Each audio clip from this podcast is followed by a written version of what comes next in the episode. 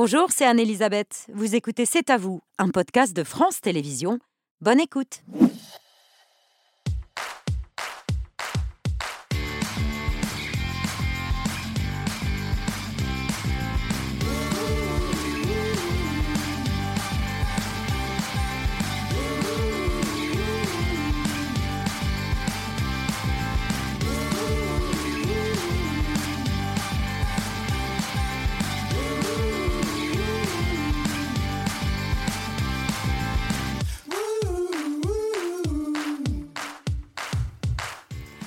Bonsoir, très heureuse de vous retrouver. C'est à vous en direct jusqu'à 20h55 pour toute l'actualité de ce mercredi 22 février avec Émilie, Mathieu, Mohamed et Patrick. Bonsoir à tous les quatre. Bonsoir, Bonsoir Émilie, dans l'actualité ce soir. La sidération et l'émotion nationale après qu'un élève a poignardé sa professeure d'espagnol en plein cours ce matin. Une enquête pour assassinat a été ouverte. On en parle avec le président du syndicat national des lycées, collèges et écoles du supérieur, Jean-Rémy Girard dans un instant sur notre plateau. Mohamed, votre story ce soir. Plus de 400 dauphins sont morts au large des côtes françaises depuis le début de l'année 2023.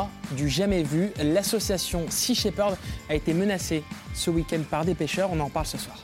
Patrick, votre édito. Euh, je vous parle d'inflation, de choc énergétique et de bouclier tarifaire. J'ai le bilan de l'année 2022 en matière de pouvoir d'achat. C'est très instructif.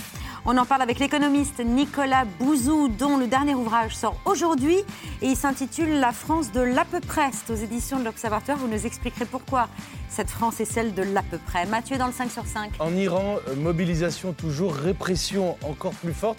Et à l'extérieur du territoire du pays, certains imaginent Reza Pahlavi comme euh, incarnant de cette opposition au, régime de Téhéran. Reza Pahlavi, c'est le fils du dernier chat d'Iran et c'est notre invité ce soir. Nos invités du dîner après 20h, Isabelle Huppert, elle est formidable dans La syndicaliste, un film courageux et extrêmement précis de Jean-Paul Salomé qui revient sur un scandale d'État lorsqu'une syndicaliste lanceuse d'alerte chez Areva s'est retrouvée agressée, intimidée pour avoir été trop curieuse. Isabelle Huppert nous en parle. Et puis, on parlera des éditions de minuit et de l'un de ses mythiques patrons, Jérôme Lindon, qui a dirigé les éditions pendant près de 50 ans. Son fils, Mathieu Lindon, nous propose une biographie euh, à hauteur d'enfant, puisqu'il a toute sa vie, toute sa jeunesse, toute son enfance baignée dans les éditions de minuit. Il est une archive à lui tout seul. D'ailleurs, c'est le titre de son livre. Voilà pour nos invités du dîner après 20h. Dîner préparé ce soir, comme depuis le début de la semaine, par Thomas Benoît, qui est aux côtés de Bertrand Chameroy. Salut à tous les deux. Salut Babette, bonsoir à tous. Je sens que ce soir encore, on va se régaler avec euh, notre chef qui nous prépare ce soir. Ce soir, donc, c'est le canard associé au brocoli, sarrasin et condiments échalote au trésor de notre forêt. De votre forêt De notre forêt. Ça va être délicieux. Bonne émission, Babette. Merci beaucoup à tous les deux. À tout à l'heure. Tout de suite, euh, oui, on, reste sur notre fin parce que Bertrand n'a pas fait le clown. Toujours rien?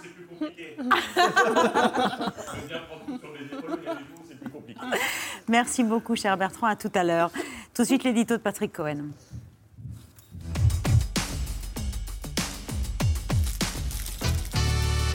Les Français inégaux face à la hausse des prix, vous vous êtes penché sur une étude de l'OFCE. Office français des conjonctures économiques, étude mise en ligne ce matin et riche d'enseignements sur les baisses de pouvoir d'achat et sur l'effet des mesures gouvernementales pour nous en protéger. Premier enseignement, les Français âgés vivant en zone rurale sont les plus durement touchés par l'inflation. Oui, pour l'OFCE, l'âge d'une part et le lieu de résidence d'autre part sont les deux déterminants principaux. Les plus âgés parce que leur exposition est plus forte au prix de l'électricité, du gaz, et des produits alimentaires, la part dans leur budget euh, est plus grande, et les plus éloignés des villes parce que les dépenses de carburant et en énergie pour se chauffer sont plus élevées à la campagne. Ce ne sont pas des petits écarts. Hein. Euh, L'OFCE a calculé par exemple que l'inflation moyenne subie par un ménage en zone rurale est supérieure d'un point à la moyenne, tandis qu'elle est inférieure de 0,8 en agglomération parisienne. Donc quand l'INSEE affiche euh, une hausse des prix de 5,2% euh, en moyenne, c'était pour l'année dernière, pour l'année 2022, eh bien cette hausse des prix se limite à 3,4% pour les 10% de ménages les moins exposés et elle atteint 8,5% pour les 10% les plus exposés, 5 ah points d'écart, ce qui montre la difficulté et les limites des mesures de compensation. Des mesures qui ont fortement atténué le choc d'inflation? Oui, avec les remises à la pompe et autres boucliers tarifaires, l'État a reversé en moyenne près de 800 euros à chaque ménage. Ou pour le dire autrement, la perte de pouvoir d'achat liée à la flambée de l'énergie est évaluée à 560 euros par ménage. Sans les mesures du gouvernement, la perte aurait, été, aurait atteint 1310 euros. Des mesures qui ont davantage aidé les ménages modestes, lesquels ont malgré tout davantage perdu en niveau de vie. On le voit assez bien et aussi de façon aussi compréhensible qu'il est possible sur ce graphique de l'OFCE où la population est découpée en 10 par niveau de vie avec sur la colonne la plus à gauche les 10% les plus modestes, qu'on appelle le premier décile, pour qui le choc de la crise énergétique a été le plus fort en proportion, c'est la partie bleue, malgré les aides publiques les plus élevées, toujours en proportion du niveau de vie, c'est la partie orange, mais on le voit sur la courbe, c'est la catégorie qui a le plus souffert.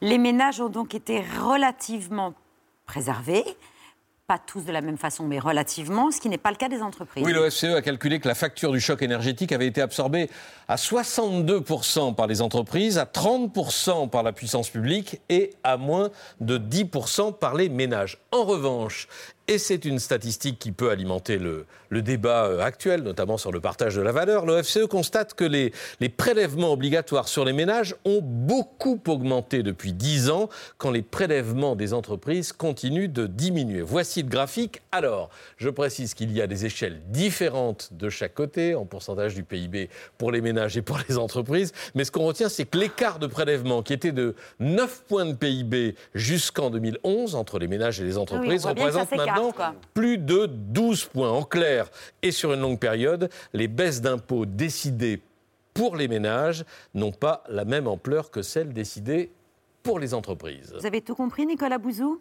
Ouais, ouais, j'ai tout compris. Non, mais c'est pas, ça... pas de l'à peu près, là. Hein. Non, non, non, mais c'est super. Non, mais c'est très intéressant. Je trouve quand même que ce qu'on peut en retenir, parce qu'on critique beaucoup notre pays, moi le premier, hein, je me prête à, ce jeu, mais on voit qu'il y a quand même un effort collectif pour essayer de protéger au mieux les gens. Et la courbe qu'a montré Patrick Cohen, qui montre que c'est vrai que ce sont les gens les plus modestes qui ont perdu le, plus de pouvoir d'achat, c'est tout à fait vrai, mais on voit quand même qu'on est dans un pays dans lequel on protège tout le monde avec une certaine efficacité. Même s'il aurait fallu des mesures plus ciblées que générales. Alors moi j'étais favorable à des mesures plus ciblées. Hein. C'était un vrai débat hein, chez les chez Mais l'étude de l'OFCE montre que c'est très difficile de cibler, puisque là on a des critères non pas de revenus, non pas de niveau de vie, mais d'âge et de lieu de résidence qui jouent sur les pertes de pouvoir d'achat. La, la, question de l'âge, je vais faire preuve de modestie qui n'est pas un sentiment complètement naturel chez moi, mais la question de l'âge, je ne l'avais pas vu venir. Par exemple, le fait que c'était les gens les plus âgés qui subiraient le choc. Les, pensions de retraite ne sont pas non, à la hauteur bah, parce que les gens euh, se, chauffent et, euh, euh, utilisent ah. l'électricité beaucoup plus que les actifs qui sont ils ont souvent moins de dépenses de logement que les actifs parce qu'ils ont fini de payer un appartement ou une ah oui, maison. donc la proportion est plus importante dans le budget. D'accord. Ça, honnêtement, c'était difficile à anticiper avant. Hein, mmh. honnêtement. Euh, le gouvernement avait prévu de lancer un panier anti-inflation à la mi-mars. Euh, l'idée n'est pas abandonnée, mais elle a du mal à se mettre en place. Ce panier avec des produits pas chers, c'est une bonne idée pour aider justement les Français à faire face à l'inflation? Ah, moi, je pense que ça sert à rien. Je pense que c'est vraiment un gadget parce que les gens, ils savent où sont les prix les plus bas, ils savent quels sont les distributeurs qui euh, vendent quasiment à prix, à prix coûtant. Et d'ailleurs, en fait, on voit que depuis le, début de l'inflation, en fait, les gens ont déjà commencé à, modifier un peu leur, leur, leur comportement de consommation, notamment sur l'alimentation, où ça augmente mm. beaucoup en ce moment. En fait, on voit qu'ils achètent euh, des marques de distributeurs qui vont dans les magasins les moins chers, etc. Donc honnêtement, je trouve que... Pas besoin de coup de pouce. Ah, mais c'est pas un coup de pouce, c'est juste dire aux gens, ouais, vous avez un panier d'inflation avec euh, des prix qui sont euh, des, produits qui sont à prix coûtant. non, mais c'est pas mal, mais si elles sont moins chères. Non, non, mais en fait, je pense pas qu'elles seraient moins chères. Hein. Enfin, je pense qu'aujourd'hui, dans, dans, la grande distribution, après, je vais pas faire de pub hein, pour tel ou tel, mais je pense qu'on peut déjà trouver quelques produits quasiment à prix coûtant. Oui. Mmh. Patrick Non, on voit que les comportements des consommateurs sont euh, très orientés euh, sur euh, les prix et la recherche de, de, de, prix bas. Est-ce que effectivement un, un, panier, un repère, un fléchage sur des produits que, que, que les gens repèrent par eux-mêmes euh, est-ce que ça a une utilité? Moi, j'ai pas la réponse là-dessus. Hein. Écoutez, j'ai un surmoi libéral qui est un peu fort, je veux bien l'admettre, mais je pense que non, non, mais oui, je pense que ça se fait déjà un peu, un peu tout seul et que, que l'État euh, labellise un certain nombre de produits qui sont à prix mm. coûtant, ça va nous emmener dans des discussions sans fin pour, à mon avis, un gain de pouvoir d'achat qui n'est même pas marginal. L'inflation, que va-t-il se passer dans les mois qui viennent? Le mois de mars risque de nous réserver une mauvaise surprise, ça c'est ce que disait ce matin sur RMC le président de Système U, Dominique Schelcher la hausse des prix dans l'alimentaire va se poursuivre malheureusement pendant tout le premier semestre. C'est pas le mois de mars plus qu'un autre qui va être visé. Et en fait, c'est chaque année ce qui arrive. Pourquoi? Parce que nous négocions actuellement avec les industriels et nous répercutons à partir de mars un certain nombre de hausses de prix qui sont le résultat de ces discussions. C'est extrêmement tendu et ça ne s'arrêtera pas à moins de 10%. Je vous le dis, la hausse va être à deux chiffres, malheureusement, encore cette fois. Vous partagez son pessimisme? Bon, déjà, Dominique Schelcher, quelqu'un de formidable, mais il est en train de négocier avec les industriels. Donc c'est normal que dans les médias, il explique que les industriels en font trop, euh, etc. Après, je vais vous dire, malheureusement, les hausses à deux chiffres dans l'alimentation, c'est déjà le cas depuis la fin de l'année dernière, parce qu'on est en fait sur un rythme d'inflation sur l'alimentation hein, qui est de 12, 13, 14 Donc c'est déjà euh, élevé. Moi, je, je, peux me tromper, hein, bien évidemment, mais je ne pense pas que mars soit une rupture, si vous voulez. Et à la limite, j'ai même un peu envie profiter de votre antenne pour envoyer un message un tout petit peu positif. C'est-à-dire que sur l'alimentation, ça augmente, sur l'énergie, ça va baisser, hein, parce que vous regardez euh, les, alors, sur, les, sur, les, sur les marchés, hein, mais ça va suivre après pour les gens, mais prix du gaz, on est très bas, euh, le, le pétrole, ça a quand même reflué. Et vous voyez, même, les, même le prix du grain, des céréales sur les marchés, ça a quand même baissé. Donc euh, donc c'est dur. hein. Il y a de l'inflation, c'est Hmm. super dur. hein. Il n'y a pas de débat, mais on a quand même plutôt l'impression que les choses progressivement vont un peu rentrer dans l'ordre. L'inflation et la réforme des retraites. Les retraites, il en est question dans votre livre La France de l'à peu près, qui paraît aujourd'hui donc aux éditions de l'Observatoire. Et votre diagnostic est sans appel. Tout ce qui incite les salariés à travailler davantage, tout ce qui conduit à partir en retraite le plus tard possible, tout ce qui stimule les chômeurs dans leur recherche d'emploi est bon pour notre modèle social et donc pour la collectivité. J'en conclus que vous soutenez clairement la réforme des Oui, retraites. oui, mais euh, bien sûr. Mais Il fallait même aller plus loin. Oui, mais non, mais attendez, je veux dire, tout dépend ce qu'on veut. Est-ce qu'on veut un super pays euh, qui a la capacité d'investir, d'avoir un super modèle social, ce qui a été le cas par le passé, et puis qui peut euh, augmenter, on commence à le faire, hein, mais les magistrats, les enseignants. euh, on a aussi des problématiques de défense, des problématiques de sécurité, bon, évidemment. santé, donc, les hôpitaux. la santé, euh, l'autonomie, etc. Donc on a besoin collectivement d'avoir énormément de ressources pour faire tout ça. Donc ce que je dis, c'est pas c'est pas théorique. Et le meilleur moyen, c'est presque le seul en fait, d'avoir davantage collectivement de ressources, bah, c'est de travailler plus collectivement. Et donc Et non pas de notamment taxer plus de- les ménages, quoi. Ah ben ça c'est sûr, non mais Mm. ça c'est ça c'est évident. Mais donc si vous voulez qu'on travaille un petit peu plus tard, alors avec évidemment tous les attendus qui sont nécessaires, la pénibilité, évidemment, mais globalement qu'on travaille de, de- de plus en plus, me semble quelque chose qui est bon pour la collectivité et, et- et protecteur de notre modèle social. C'est pas l'innovation, c'est pas les gains de productivité qui peuvent. C'est les deux. Oui, les deux. Mais on l'oublie aussi cet aspect-là. Ouais, mais en fait c'est travailler plus et travailler mieux en fait. Donc travailler mieux en effet. Parce que vous dites que les Français, globalement, travaillent mal Ah oui, oui, je pense qu'on travaille Non. super mal. Je pense que euh, dans le domaine de, Non, non, l'entreprise, enfin, je veux dire, le management de l'entreprise, il y a plein de réunions qui Ah, ne servent mal, à rien, des process, etc. Ah oui, non, je pense qu'en France, on travaille Il y a super une perte mal. de productivité, donc. euh, Ouais, c'est complètement. Et, et d'ailleurs, ce que je vois dans les entreprises, et, et peut-être aussi d'ailleurs, enfin c'est même sûr d'ailleurs dans, dans les services publics, je vais certainement pas parler pour vous, mais euh, parfois il y a une espèce de, même souvent, de mélange de précipitation, de perte de temps. Il y a des tas de choses qui servent à rien. Donc oui, non, je pense que globalement, on, on travaille mal.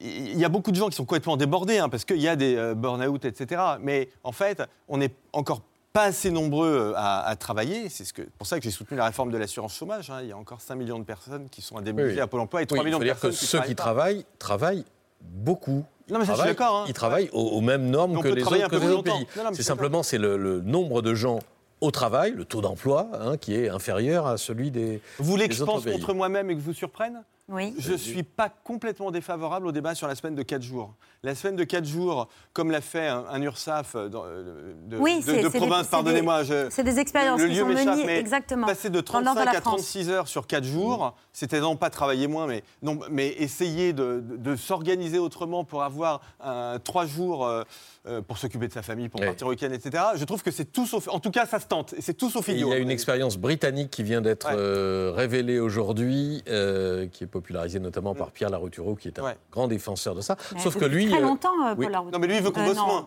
Je ne veux pas faire un débat avec lui. Il n'est pas là, ce serait mal élevé. Non, lui, non, et effectivement, lui, il veut, il veut qu'on travaille moins au total. Alors que Voilà. vous, c'est la semaine de 4 jours en concentrant Ouais. le même nombre d'heures euh, par plus. semaine aujourd'hui. Passer Ou de plus. 35 Ah oui, à en 36. plus, ah oui. On fera le débat une autre fois. Pour travailler mieux, il faut peut-être aussi augmenter les salaires ou mieux redistribuer les bénéfices. La question s'est invitée dans l'actualité avec ce matin le groupe automobile Stellantis qui a annoncé un nouveau bénéfice record de 16,8 milliards pour 2022 et a décidé de redistribuer 2 milliards d'euros à ses salariés. Euh, ça fait à peu près 4300 euros minimum par salarié français.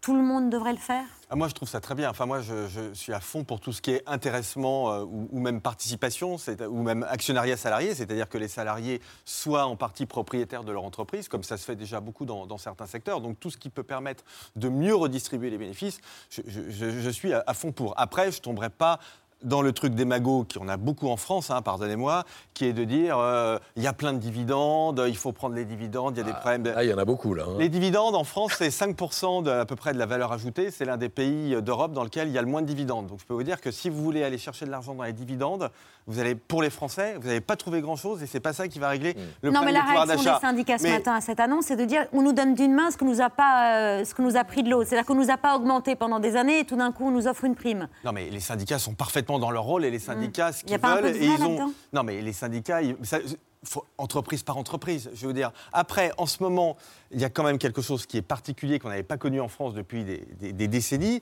c'est que les, entreprises créent encore beaucoup d'emplois et donc les gens sur le marché du travail, ils peuvent quand même trouver des opportunités. Et donc, euh, parce que les augmentations de salaire dans la vie, vous savez quand ça se fait? Ça se fait quand on change d'entreprise eh et même quand on change de job. Donc, alors je sais que ce qu'on va dire, euh, il est hors sol, etc., ce qui n'est pas vrai du tout, mais j'ai parfois envie de dire, mais euh, essayez aussi de changer d'entreprise ou de changer de job, puisque aujourd'hui, ça ne durera peut-être pas. Et la situation le permet plus qu'il y a 10 ans. Mmh. Le partage des richesses, en tout cas, c'est un vieux débat qu'on entend beaucoup en ce moment de la mmh. part euh, de la gauche, notamment, qui a reparlé des super profits, qui dénonce même là aussi ce versement des dividendes de la part des grandes multinationales aux, euh, salariés. Il faut écouter l'argument de Fabien Roussel, leader du PCF, ce matin sur BFM il y a en ce moment une, une, indécence de la part de grandes multinationales qui euh, versent des dividendes. Euh, d'ailleurs, la question c'est d'où vient cette richesse Total, M. Pouyanné, euh, vole EDF e et les 20 milliards de bénéfices dont il fait, une grande partie vient des bénéfices qu'il tire du prix de l'électricité qu'il achète à bas prix à EDF Donc, et qu'il revend, e et qu'il revend à EDF entre 180 et 300 euros. Je me mets juste à la place des salariés qui travaillent dur, qui se lèvent tôt, qui ont des mains calleuses, euh, qui en ont plein la tête quand ils travaillent avec leur tête, et à qui on demande de travailler deux ans de plus, et en même temps, ils voient le champagne à la bourse et ils voient des dividendes couler à flot. Ça, ça ne passe plus. Ça vous énerve, vous, ce genre de propos? De Fabien Roussel? Oui. Ah non, moi je pense que dans les boîtes qui font des profits, vu la situation en ce moment, il faut je pense qu'il faut augmenter les gens. Attendez, je ne peux pas dire d'un côté, il faut que les gens travaillent, il faut que le travail paie. Et ce que je dis dans mon livre, les salaires sont bas en France. Hein. On s'en est pas rendu compte, mais on a vraiment maintenant une situation de salaire bas, donc je ne peux pas tenir ce discours. Et de l'autre, dire, vous voyez, c'est pas, c'est pas cohérent. Donc je pense que les entreprises qui le peuvent, elles doivent augmenter les salaires. Après, je vais vous dire, moi ce que je veux pour mon pays, c'est que les entreprises, elles fassent des profits et même des super profits. Moi, ce qui m'a rendu malade la semaine dernière, c'est les pertes d'EDF. Vous voyez, c'est pas les profits profit total, ça 64,5 milliards d'euros de pertes. Voilà. Donc, Endettement euh, record. Voilà, donc si vous voulez qu'une qu'une entreprise, il faut bien comprendre qu'aujourd'hui, ce dont on a besoin dans le monde, c'est un, de l'énergie et notamment de l'électricité, mm. et deux, de l'électricité décarbonée. Donc le débat qu'on devrait avoir aujourd'hui, celui qu'on devrait avoir, c'est mais pourquoi EDF fait des super profits comme ça? Est-ce que c'est pas scandaleux? Est-ce qu'il faut les non mais c'est ça, vous voyez bah, le, PDG en tout cas d'EDF a tenté une explication pour expliquer euh, le trou financier. Écoutez. il est historique, vous l'avez dit vous-même, euh, et il est la conséquence euh, d'une année qui a été faite de défis exceptionnels pour l'entreprise EDF. Un défi exceptionnel d'abord euh, dans un contexte de crise énergétique euh, européenne déclenchée par la guerre en Ukraine au début de l'année 2022, mais augmenté par un, phénomène euh, industriel propre à l'entreprise EDF qui était celui dont, nos concitoyens ont entendu parler pendant toute l'année, qui est la corrosion sous contrainte, vraiment un problème industriel auquel nous avons été confrontés. Alors ça vous a énervé, mais ça peut s'entendre comme ça, qu'il y a eu des choses imprévues, euh, des années exceptionnelles. euh. Ah non, je pense que vraiment, s'il y a quelque chose qui est absolument prévisible, c'est l'augmentation de la demande euh, d'électricité. Je pense que c'était parfaitement prévisible. Il et je fallait pense que anticiper euh, quand on parle, crise, pardonnez-moi de m'autociter, mais alors l'à peu près dans le domaine du nucléaire, là, vous pouvez pas mieux faire, quoi. Parce qu'on a dit, alors, la stratégie française nucléaire depuis 20 ans, qu'est-ce que c'est? C'est non, oui, oui, non, non, oui, oui, non, quoi. Grosso modo, c'est ça. Sur la base, en plus, d'accords politiques. Donc, on a dit, il faut diminuer la part d'électrici- de- de- du nucléaire dans Ah oui. l'électricité. François Hollande voulait Après euh, Fukushima, l'a- ouais. fait pour euh, avoir un accord avec Cécile Duflot. Le président Macron euh, l'a euh, appliqué pour avoir Nicolas Hulot comme ministre de l'écologie. Magnifique, en plus, magnifique réussite sur le plan politique. hein. Le premier n'a pas pu se représenter Nicolas Hulot euh, est parti euh, sans, sans crier gare. Et la, si- et- et- et la vérité d'EDF, c'est que si EDF a perdu beaucoup d'argent l'année dernière, c'est parce qu'EDF n'était pas en capacité de produire suffisamment d'électricité et donc de la vendre. En fait, Et Fabien Roussel a raison d'ailleurs dans son raisonnement. Il dit en fait EDF a été obligé d'acheter de l'électricité chère pour la revendre à bas prix. Il, il a raison. Et il est vrai que Total a fait des profits avec ça. Oui, mais ça, bon, c'est pas, pas de la faute de Total. C'est de la faute C'est d'EDF. pas la faute de Total, Ah ouais. on peut se dire que c'est pas. Il y a un truc pas normal dans le système. Bah, le truc pas normal, c'est qu'on a fait n'importe quoi en matière de nucléaire. Oui. C'est ça le truc pas normal. Et aujourd'hui, je vous dis, la France, ça devrait être l'Arabie Saoudite du 21e siècle. C'est-à-dire qu'on devrait être les plus gros Avec le exportateurs d'électricité décarbonée. Ça devrait faire notre balance commerciale et notre fierté à tous. Et on en a importé l'an dernier. Un mot encore sur le partage des richesses. Quand on voit la courbe, la, deux- la, la courbe que j'ai présentée tout à l'heure Mm. sur euh, la taxation des ménages et des entreprises, est-ce que vous ne vous dites pas que les baisses d'impôts pour les entreprises, qui reste un dogme euh, du pouvoir, Mm. de la puissance publique aujourd'hui, ça, ça pose un problème euh, pour les finances publiques? Non, je pense. Enfin, alors, les, les finances publiques ont un problème, mais je pense que ces baisses d'impôts sur les entreprises, elles ont donné des résultats. C'est-à-dire qu'aujourd'hui, la France est redevenue un pays à peu près attractif en matière d'investissement étranger, et on voit de, de premiers euh, résultats. On voit quand même que les entreprises ont regagné un peu de compétitivité. C'est pas suffisant, qu'elles recrutent. Donc, si vous voulez, je suis pas favorable au fait de balancer cette politique par-dessus bord. Ça peut pas remonter un petit peu Parce que là, regardez, si Oui, la courbe rouge Non, mais moi, je préfère que la bleue baisse. hein. Oui, mais si la courbe rouge remonte La un petit bleue peu... peut baisser sans que la rouge ne monte. Voilà. Non, mais. Ah, Si- c'est ça non, qui non, pas possible. non, non, si, si on remontait un petit peu la rouge, on financerait notre système de retraite. Là. Non, non, non. On Ah n'aurait oui. pas besoin de. Ah oui, si on taxait plus les entreprises, quoi. Oui, non, mais je connais l'argument par cœur. Mais moi, je pense que la question des retraites, c'est pas question. simplement une question financière. C'est aussi le fait, je le disais tout à l'heure, de créer de la richesse de- avec le exactement, de travailler plus collectivement. Ouais. C'est pour ça que je suis favorable à la- à- aux mesures d'âge. La France de l'à peu près, c'est cette France dont vous dites qu'elle ne chute pas, mais qu'elle glisse lentement. Vous appelez la France à promouvoir l'excellence. C'est Ouais. du déclinisme que vous faites, Mais là, non, mais alors, arrêtez. Écoutez, la France de l'à peu près, vous le voyez dans les relations. Qu'est-ce que c'est la France de l'à peu près? C'est euh, l'URSSAF euh, euh, vous euh, prélève trop, c'est la sécurité sociale n'a pas pris en compte votre déménagement et donc vous n'avez pas eu vos remboursements. C'est de la lourdeur administrative, Oui, c'est quoi? L'orthographe, on considère que ça compte plus, que c'est pas très important l'orthographe, donc on est super démago avec ça. Donc c'est tout ça à peu près. Et au bout d'un moment, ce que je montre, C'est qu'on se contente un peu de fait- se- on se contente de peu et finalement, oui, ça fait des, des conséquences matérielles, ça fait le déclin de l'hôpital, ça fait une politique écologique qui n'est pas cohérente, ça fait le déclin de l'éducation et il faut mettre en avant des, des choses d'excellence, il faut mettre en avant les gens qui sont les meilleurs parce que cette tradition de l'excellence, elle existe euh, en France, vraiment. Je, je- je voyais le Pour clip. conclure, oui. Bah, je vais vous dire, je vais conclure sur un truc léger. Je voyais le clip là, Étienne Dao vient de sortir euh, euh, Boyfriend. son, son- euh, voilà, boyfriend. Un nouveau Et il y a single, en attendant l'album. C'est parfait. C'est ça l'excellence à la française. Vous voyez Étienne C'est Dao, il va redresser l'économie C'est française. créatif. Non, mais il faut mettre en avant, voilà, cette excellence parce que les gens, ils adorent. hein. Ah oui, oui. Il a chanté Tomber pour la France, Étienne Dao. Voilà, la France de l'à peu près, à l'exclusion d'Étienne Dao. Non, mais je- voilà. C'est signé Nicolas Bouzou et c'est disponible depuis aujourd'hui aux éditions L'Observatoire. Vous restez avec nous pour commenter le reste de l'actualité. Euh, avec ce drame, cet élève de 16 ans qui a mortellement poignardé son enseignante du collège-lycée de Saint-Jean-de-Luz, Émilie. C'était à 10h ce matin. Agnès, professeure d'espagnol de 54 ans, donne un cours, comme à son habitude, quand l'un de ses élèves se lève, sort un couteau qu'il aurait dissimulé avec du papier et la poignarde. Touchée au thorax, elle va décéder quelques minutes plus tard. Les secours, dépêchés euh, très vite sur place, n'ont rien pu faire. Beaucoup d'élèves de seconde ont donc été témoins de cette scène et ont raconté. J'étais euh, en cours d'espagnol, euh, tout se passait normalement jusqu'à ce qu'un élève se lève et plante un grand couteau à la prof d'espagnol sur sa poitrine. Je l'ai pas vraiment vu se lever, mais quand il a planté le couteau, il était très calme. On a fui, moi je suis passée par le portail du bas. J'arrive pas vraiment à réaliser euh, ce qui se passe. Je, parce que je pensais jamais vivre ça, c'est pas quelque chose qui arrive et j'arrive pas vraiment à réaliser. Juste après l'attaque, l'agresseur présumé âgé de 16 ans se serait lui réfugié dans une autre classe. C'est là qu'il aurait confié à un enseignant qu'il était possédé qu'il avait entendu des voix. Il a pu être interpellé, placé en garde à vue, où il est entendu actuellement car son état le permet. C'est ce qu'a précisé le procureur de la République de Bayonne, qui a ajouté qu'une enquête pour assassinat, donc meurtre avec préméditation, était ouverte. On en saura plus demain après-midi lors de sa conférence de presse. En attendant le temps de l'enquête, le temps de l'émotion immense, c'est ce qu'a rappelé le ministre de l'Éducation Papendiaï sur place cet après-midi, notamment dans un établissement privé réputé pour son sérieux et dans une région, le Pays Basque, réputée pour son calme. C'est un jour euh, triste pour l'éducation nationale. C'est un jour triste, bien sûr, pour euh, cet euh, établissement. Rien ne laissait penser à euh, la survenue d'un drame aussi euh, épouvantable. Cet euh, établissement est un établissement très calme, réputé pour son sérieux et pour la sérénité de son climat scolaire. Il n'y a donc pas lieu d'en tirer des conclusions hâtives. Laissons le temps à l'enquête.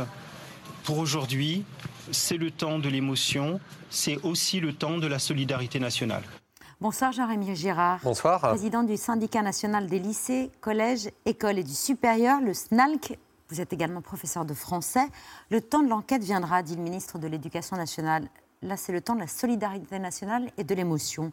Il y a l'émotion, il y a le choc, mais il y a aussi la colère, Jérémy Girard il y a avant tout la stupéfaction, hein. c'est-à-dire que euh, ce n'est quand même pas courant, c'est même quasiment jamais arrivé qu'un enseignant soit tué, soit tué dans sa classe et soit tué dans sa classe par un élève. C'est quelque chose qui est quasi inconnu dans notre système scolaire. Donc il y a vraiment ce choc-là. Il y a cette émotion absolument euh, terrible hein, quand même de, voilà, de se dire que euh, cette collègue est partie euh, comme tous les jours faire ses cours et voilà, n'est pas rentrée. il va finir au cimetière pour juste être allé enseigner. Et la colère parce que effectivement euh, voilà, c'est tellement injuste, c'est quelque chose d'absolument inconcevable en fait. Donc forcément, toute la communauté enseignante, toute la communauté euh, éducative est sous le choc. Un enseignant tué dans le cadre de ses fonctions, euh, c'est une tragédie qui fait forcément écho à l'assassinat de Samuel Paty. C'était le 16 octobre 2020. C'est un traumatisme qui est évidemment encore dans toutes les têtes. Alors le traumatisme de Samuel Paty est effectivement toujours très présent chez nos collègues. ensuite, là, on est sur deux choses qui, des éléments de l'enquête euh, que l'on a, effectivement, il faut attendre de voir exactement euh, ce qu'il s'est passé, sont assez différentes. Samuel Paty, on a vu qu'il y avait toute une mécanique, tout un enchaînement, il y avait euh, du fondamentalisme derrière, il y avait Charlie Hebdo, il y avait tout ça. En fait, là, on est plus probablement, et je garde, enfin voilà, hein, je reste très très prudent, on est plus probablement sur quelque chose qui ressemble plus à un acte isolé dont il va falloir creuser les motivations. Mais c'est un acte qui a eu lieu en classe, ce qui n'avait pas été le cas pour Samuel Paty. Et ce qui donne le sentiment que ça peut arriver à tout le monde et dans tous les établissements? Mais parce que ça peut arriver à tout le monde et dans tous les établissements. C'est-à-dire qu'on a des établissements où il y a plus de violence. On le sait, il y a des enquêtes du ministère qui disent que, par exemple, il y a plus d'incidents, hein, on est toujours très pudique au ministère de l'Éducation nationale, il y a plus d'incidents dans les lycées professionnels que dans les lycées généraux et technologiques, dans les établissements d'éducation prioritaire que dans les établissements qui ne le sont pas. Sans aucun doute, même si on n'a pas cette enquête, il y a plus d'incidents dans le public que dans le privé. Mais ça n'empêche pas qu'un élève qui disjoncte, ou un adulte parfois euh, qui disjoncte, parce qu'il y a aussi de plus en plus de conflits avec les familles, ça peut arriver n'importe où. On n'a pas le profil psychologique de nos élèves, on ne sait pas de quoi ils peuvent être capable. Et effectivement, dans un établissement qui, a priori, n'a aucune des caractéristiques des établissements dits difficiles, eh bien, c'est là où ce drame s'est produit. Ça ne veut pas dire qu'il faille tirer des conclusions sur la situation, l'état de la violence à l'école? Ça ne veut pas dire que ce qui s'est passé euh, soit un marqueur de la situation de l'éducation nationale. La situation de l'éducation nationale, on le dit au SNAC depuis très longtemps, et on a tous les indicateurs du ministère qui le montrent, est dégradée est compliqué. Et on a une crise d'évocation, on a tout ça. Enfin, je veux dire, maintenant, le constat est établi. Ça ne veut pas dire que si on avait tout résolu et que tout marchait bien, ça ne se serait pas produit. C'est même assez probable que ça se serait quand même produit. Donc il y a d'un côté l'état de notre système éducatif, qui n'est pas bon, et il y a de l'autre côté ce qui s'est produit et qui est probablement effectivement quelque chose qui est plus de l'ordre du le risque zéro n'existe pas. N'existe- pas, n'a jamais existé ou existe de moins en moins? Alors le risque zéro n'a jamais existé. On peut ensuite, et c'est probablement ce qui va se passer aussi, on va peut-être essayer de réfléchir collectivement à ce que l'on peut faire pour réduire le risque. Et j'espère qu'on sortira euh, de choses un petit peu, euh, j'allais dire, symboliques ou un petit peu euh, voilà, faciles, comme mais si on met des portiques qui détectent les métaux Oui, à l'entrée, euh, oui. d'un seul coup, il n'y aura, il n'y aura plus de danger, ce qui, un, n'est pas vrai. Deux, on a déjà essayé, ça marche pas. Trois, ça crée des attroupements d'élèves et donc on augmente le risque au niveau des attentats. Euh, donc voilà, qu'on aura peut-être des réflexions. Parce que c'est vrai que le fait qu'on puisse arriver au lycée ou au collège avec une arme blanche pose question.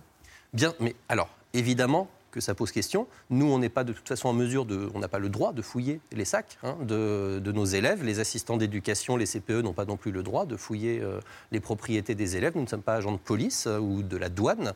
Euh, donc, effectivement, on peut réfléchir à comment on fait, comment on peut sécuriser, mais on n'y arrivera pas. À un moment, il y a des armes qui ne sont pas métalliques aussi. Donc, et on aura toujours quelque chose ou quelque chose qu'on devra trouver à l'intérieur de l'établissement. Donc, on n'aura pas le risque zéro. Nous, ce que l'on dit, c'est que oui, la situation s'est dégradée, que, une fois encore, cet acte, il y a quand même toutes les chances qu'il se serait produit, quelle que soit la situation, et que si en tout cas, ça peut au moins faire un petit peu prendre conscience qu'il faut essayer de limiter les risques y compris en réfléchissant un petit peu à l'encadrement dans les établissements scolaires. On manque quand même beaucoup d'assistants d'éducation, de personnel. On parlait des questions éventuellement euh, psychiques, psychologiques des élèves. On n'a quand même pas forcément euh, beaucoup de psychologues, euh, de personnel infirmier Justement, juste- non plus à disposition ou à demeure. Justement, selon deux lycéens dont le témoignage a été recueilli par Sud-Ouest Journal, l'élève prenait des médicaments contre le stress. La semaine dernière, une étude de Santé publique France révélait que les cas de dépression chez les 18-24 ans avaient presque doublé,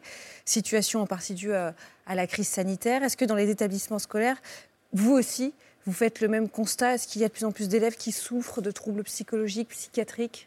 Alors, c'est très difficile de faire des généralités. C'est très difficile au dire que de dire que c'est uniquement dû aussi euh, au Covid. hein. Il peut y avoir Oui, d'autres euh, d'autres facteurs, très clairement. Moi qui enseigne euh, dans un lycée à Agnières-sur-Seine, c'est vrai que j'ai pu constater que j'ai peut-être un peu plus d'élèves fragiles psychologiquement, plus stressés, alors que ce soit le contrôle continu, le bac, le Covid, un ensemble, une sorte de, de- de mélange un petit peu de tout ça. Ce sont des choses qui existent. Là, pour le coup, c'est peut-être plus le type d'établissement où ça, ça a plus de chances d'exister. On est aussi sur euh, souvent des familles qui sont plus, qui mettent plus de pression. Je ne dis pas que c'était le cas de la famille de cet enfant, mais c'est peut-être plus ce profil-là aussi. C'est pour ça que c'est très très important d'avoir une enquête qui aille vraiment jusqu'au bout et que l'on sache si il y a des choses qui ont été ratées, il y a des choses dont peut-être les personnels n'avaient pas connaissance et dont ils auraient pu ou dû avoir connaissance. Et là, on pourra peut-être tirer un- des conclusions et éventuellement voilà, mettre en place euh, Et sur la des choses concrètes. Et sur la présence du personnel, justement, dans l'école, personnel psychologique, comme vous le disiez, il n'y en a pas. C'est presque vain de l'espérer quand on sait que même c'est difficile d'avoir des infirmiers, des infirmières scolaires aujourd'hui Voilà, c'est déjà les compliqué. Dans les personnels de santé, c'est déjà très compliqué. Les médecins dans l'éducation nationale, on n'en a plus hein, quasiment. Euh, les personnels infirmiers, ça devient de plus en plus difficile. On a des psychologues, mais dans les collèges et les lycées, en fait, ils sont euh, essentiellement sur les missions d'aide à l'orientation des élèves, ce qu'on appelait les conseillers d'orientation euh, Mhm. psychologues par le passé. Donc, ils ne se- en fait, ils ne font pas de, euh, de psychologique ou pas de psychologique spécifique là-dessus. Là, on est vraiment sur du médical, et le médical, sur des problèmes de stress ou etc. On peut parfois les repérer, en parler avec les familles, mais c'est des choses qui vont se gérer aussi avec euh, la médecine et les médecins de la famille, et pas spécialement à l'intérieur de l'éducation nationale. Une minute de silence sera observée demain à 15h dans tous les établissements scolaires. Euh, vous savez déjà ce que vous allez dire à vos élèves demain? Alors moi, je ne vais pas pouvoir dire grand-chose puisqu'on a quand même des zones qui sont en vacances actuellement, et donc moi je fais partie des zones euh, en vacances. Euh, Qu'est-ce que vous conseillez alors à vos collègues euh, de dire? Alors, ce qui est le plus souvent conseillé, on en avait justement parlé avec Samuel Paty, ce qui est le plus souvent conseillé, c'est de voir si eux ont Des choses à dire, ont des questions. Parce que le but du jeu, c'est pas non plus de faire une heure sur, euh, voilà, il y a une collègue qui a été assassinée, etc. Si à un moment, les élèves ont peut-être aussi envie de passer à autre chose ou de pas spécialement euh, parler de ça et préfèrent quelque chose qui est davantage ancré dans la normalité, plutôt faire le cours de maths. Euh, voilà, donc c'est pas une obligation d'y passer un temps fou, c'est pas une obligation aussi de réagir sur l'instant. La minute de silence, c'est quelque chose qui nous paraît normal, on va dire, dans ce type euh, de situation. Maintenant, c'est plutôt si les élèves ont besoin de s'exprimer, souhaitent en parler, ça marche souvent mieux dans ce sens-là que dans l'autre. Merci Jérémy Girard, professeur de vous. français et président du SNALC, le syndicat national des lycées, collèges et écoles et du supérieur. Merci de votre présence ce soir. C'est l'heure de la story de Mohamed Bouafsi.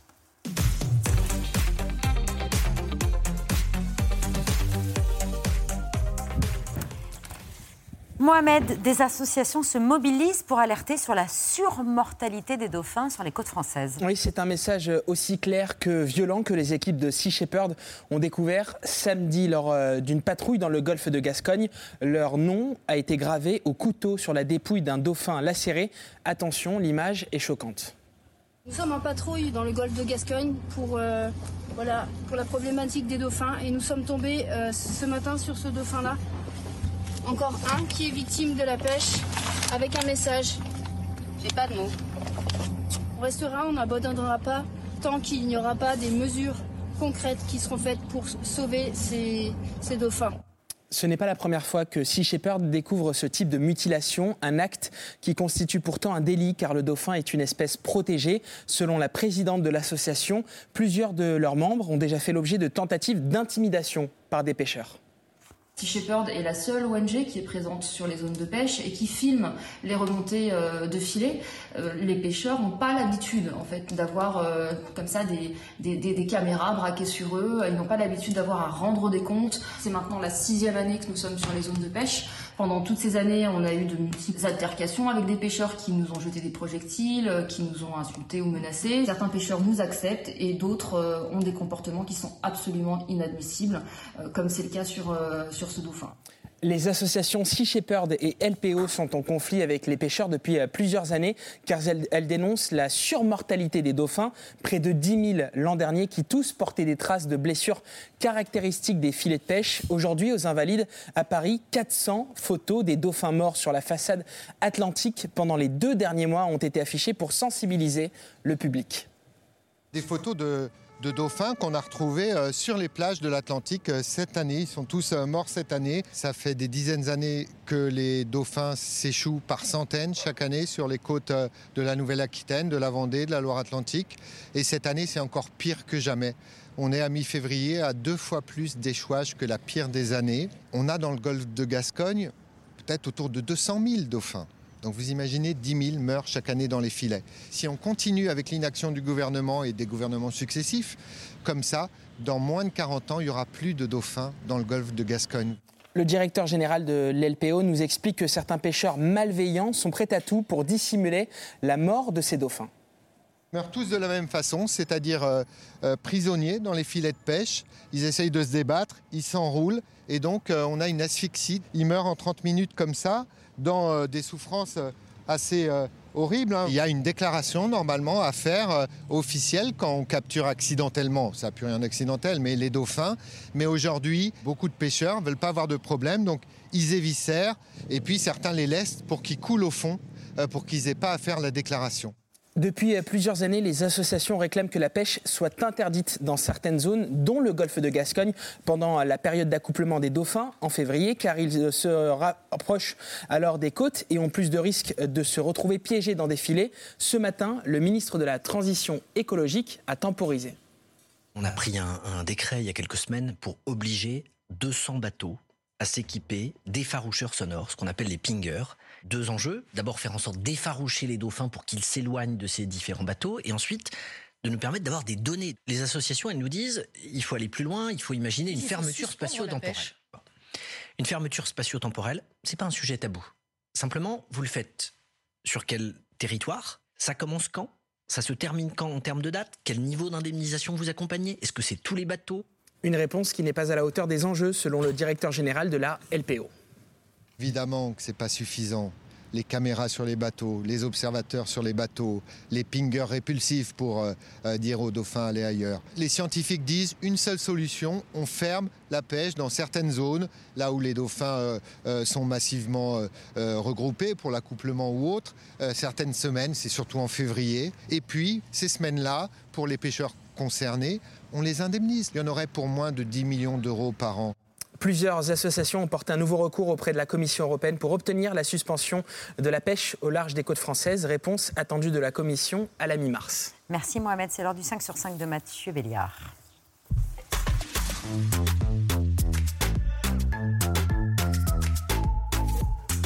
Bonsoir Babette. Bonsoir Mathieu, qui venait d'un peu loin. CNN révèle un système organisé de torture des manifestants en Iran. Ce que nos confrères américains ont appelé des black sites, des sites noirs. Carte à l'appui, une projection basée sur le recueil de témoignages et sur des images satellites. CNN affirme qu'il y aurait plus de 20 sites de ce genre localisés dans tout le pays, des bâtiments clandestins d'interrogatoire, des prisons clandestines à l'écart de toute réglementation. L'idée étant de capturer des manifestants et de leur euh, faire avouer des crimes contre l'État qu'ils n'ont pas commis. Je vous propose le témoignage de cet étudiant en médecine qui ne voulait pas justement signer de confession, arrêté alors qu'il organisait des soins pour les manifestants, ligoté, frappé, violé et puis laissé pour mort dans la rue. They tied my hands and shackled my legs. They me, to me. They pulled my trousers down.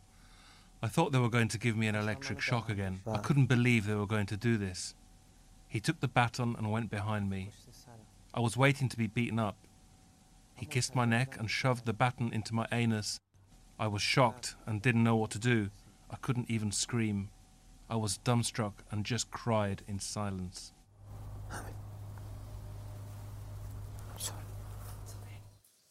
À l'extérieur, en Iran, les manifestations continuent, les arrestations aussi, bien sûr. La révolution depuis la mort de Massa Amini, arrêté puis tué par les autorités pour un voile mal ajusté. Une révolution où l'on entend les manifestants insulter les autorités, l'ayatollah, les représentants du régime en pleine rue.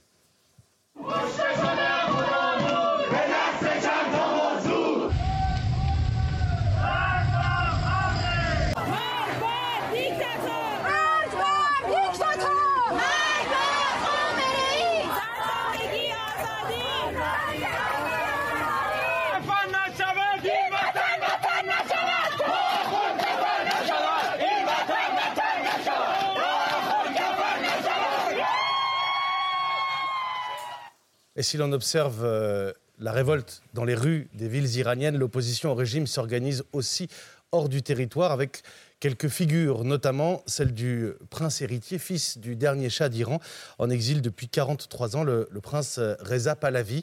On a retrouvé cette archive déjà. Regardez, euh, en exil depuis quelques mois, on est en 1980 seulement. L'héritier du trône d'Iran est en Égypte et prête serment comme s'il allait régner. Reza Shah d'Iran a en effet déclaré hier qu'il était prêt à assumer ses responsabilités et obligations de nouveau roi d'Iran. Ce roi en exil, sans armée, sans État, sans gouvernement et presque sans amis, a néanmoins tenu à assumer ce qu'il estime être sa destinée. Dès aujourd'hui, je jure solennellement devant le glorieux drapeau tricolore iranien et sur le Saint-Coran que dans mes hautes fonctions, je consacrerai ma vie entière à la sauvegarde de l'indépendance et de la souveraineté nationale et à la protection des droits légitimes du peuple iranien. Bonsoir Reza Pahlavi. Bonsoir. Vous êtes donc le fils du dernier Shah d'Iran, en exil depuis maintenant 43 ans. On vient de voir euh, des images qui datent d'il y a 43 ans, quelques mois après votre départ d'Iran. Depuis votre exil et depuis les États-Unis où vous habitez désormais, vous êtes l'un des farouches opposants au régime au pouvoir en place à Téhéran et particulièrement ces derniers mois Vous savez, depuis euh, ce qui s'est passé il y a cinq mois, nous sommes en état révolutionnaire. Mais ce n'est pas n'importe quelle révolution. C'est pour la première fois de l'histoire du monde la révolution des femmes. Des femmes qui ont été les premières victimes d'un régime qui les a rendues instantanément comme citoyens de deuxième classe. Et aujourd'hui, après 40 ans d'un régime euh, répressif religieux, on retrouve le chemin de la liberté dans un discours démocratique, dans un discours de pluralisme politique, dans un discours des droits de l'homme, dans un discours d'égalité et de mettre fin à toute forme de discrimination possible, sexuelle, opinion, religion et autres. Et c'est cette jeunesse aujourd'hui, la jeunesse et la génération de Marsa, qui comprend le fond du problème. Quel euh, signe d'affaiblissement peut-être du pouvoir théocratique en Iran, quels signes vous font penser, vous font croire que cette révolution peut conduire à un changement de régime? Pourquoi est-ce que cette fois serait la bonne? D'abord parce qu'aujourd'hui, on ne parle plus de réforme, on parle mort à la dictature et aux dictateurs, c'est-à-dire mettre fin à ce régime. Même la couche grise, comme on l'appelle, qui était jadis plutôt dans un camp de réforme et euh, d'une tentative de réforme au moins, n'y croit plus. Et au fait, il y a maintenant une convergence vers ceux qui, dès le début, comme nous, avons toujours euh, argumenté que la seule solution pour l'Iran, c'est une démocratie laïque. On se retrouve dans ce discours. Donc la laïcité est l'élément le plus important. Et la raison pour laquelle on la comprend mieux, c'est parce qu'on a vécu sous un régime euh, religieux.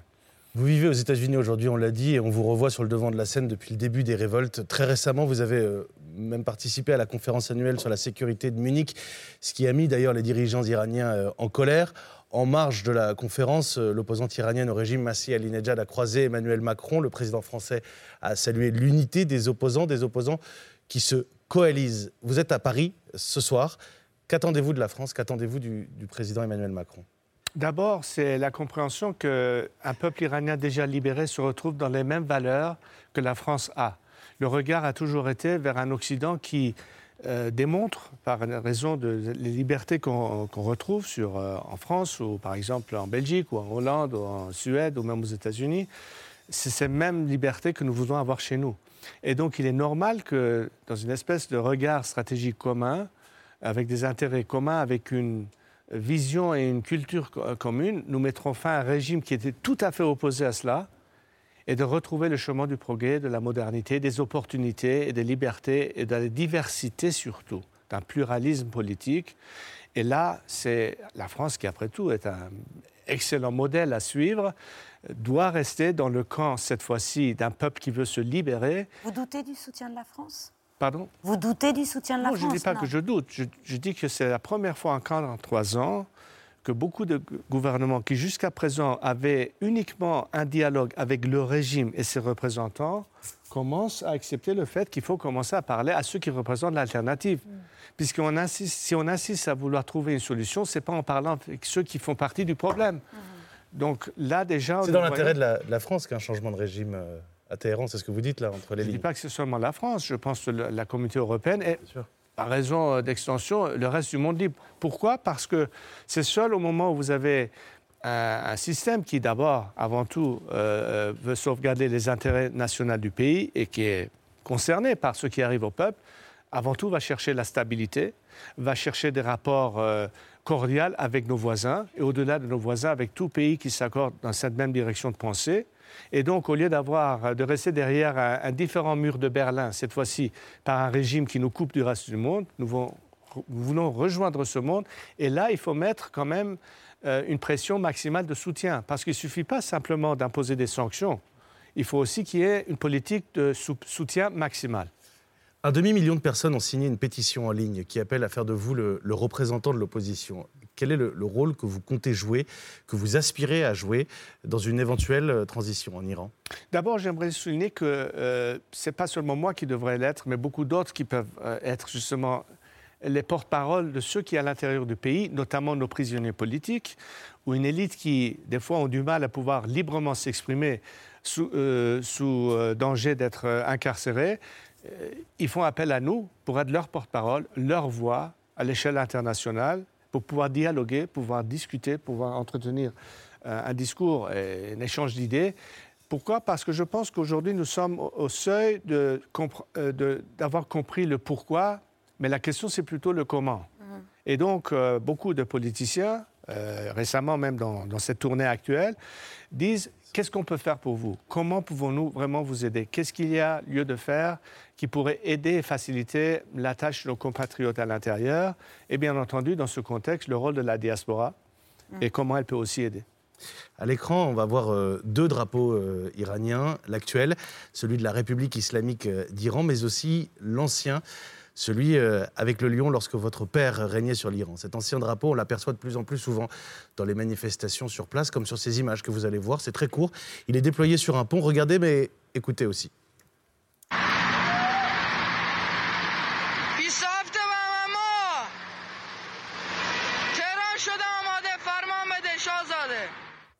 Ça vous est adressé. Et en réponse euh, à la pétition qui vous concerne à la télévision officielle, la télévision d'État en Iran, on s'attaque à vous dans des publicités. Je cite Je n'ai pas de métier et c'est ma mère qui règle les dépenses de ma vie, comme ce genre de, message qu'on a pu voir à la télévision iranienne.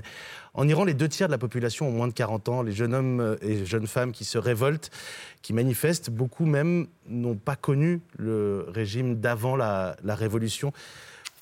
Comment ça se fait qu'ils se tournent vers vous? Parce qu'ils ont subi tellement de mensonges, tellement de, tentatives de lavage de cerveau, tellement de détournements des faits réels de l'histoire qu'ils font leur propre recherche et par conséquent euh, leur propre analyse et ultimement leur propre conclusion. Euh, c'est une jeunesse qui n'est pas aveuglée, au contraire, elle est extrêmement éduquée et en même temps extrêmement informée. Et, c'est une génération qui peut faire le contraste maintenant avec le recul, qui écoute leurs parents qui disaient l'Iran était tout, euh, autrefois tel quel, maintenant elle est devenue comme ça. Donc il y a un aspect de, recul et réviser l'histoire. Sans faire forcément de comparaison entre les, deux régimes, évidemment, si on est juste au regard de l'histoire, si la révolution islamique a pris euh, à l'époque, c'était aussi euh, avec le peuple iranien. Le 17 janvier 79, votre père quitte Téhéran, mais il est chassé du pouvoir. Hmm. Vous vous désolidarisez de... Oui, non, écoutez, mon père a volontairement quitté le pays justement pour éviter un bain de sang. Il a dit, après 37 ans de règne, je ne vais pas utiliser la force pour arrêter cette révolte. Quelles que soient les conséquences. D'ailleurs, beaucoup lui reprochent, si on savait ce qui allait arriver, il aurait dû rester ferme. Mais c'était sa décision et je pense que c'était la bonne.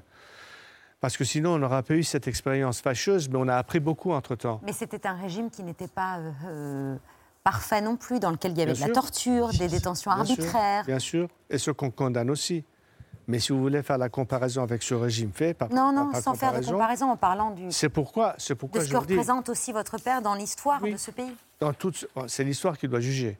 Moi, je suis pas là pour écrire l'histoire, je suis là pour faire l'histoire. Et donc, dans ce contexte, nous avons un regard vers le futur en appréciant et en comprenant et en mettant en place tout ce qui était dans le négatif pour ne pas le répéter et garder tout ce qui était je pense que dans cette optique, vous verrez que, quelle que soit la démarcation politique de toute divergence, on se retrouve encore une fois dans un discours de démocratie, de pluralisme et surtout de laïcité, car c'est à mon avis une précondition pour la démocratie, mais avec un regard vers le futur en ayant aussi bien compris l'histoire et notre évolution et donc notre maturité politique par conséquence. Très rapidement, c'est la fin Reza Pahlavi. Vous avez 62 ans, vous êtes en exil depuis 43 ans. Est-ce que vous pensez, là, concrètement, que vous allez pouvoir retourner dans votre pays?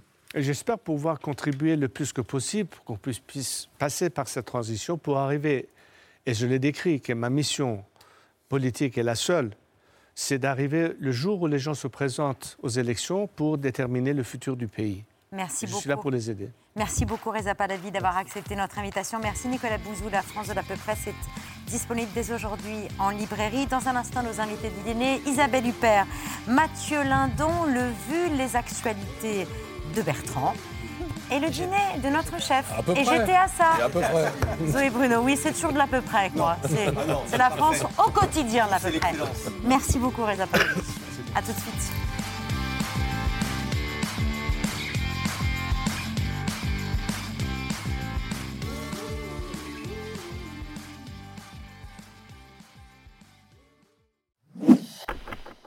Merci d'avoir écouté ce podcast de France Télévisions.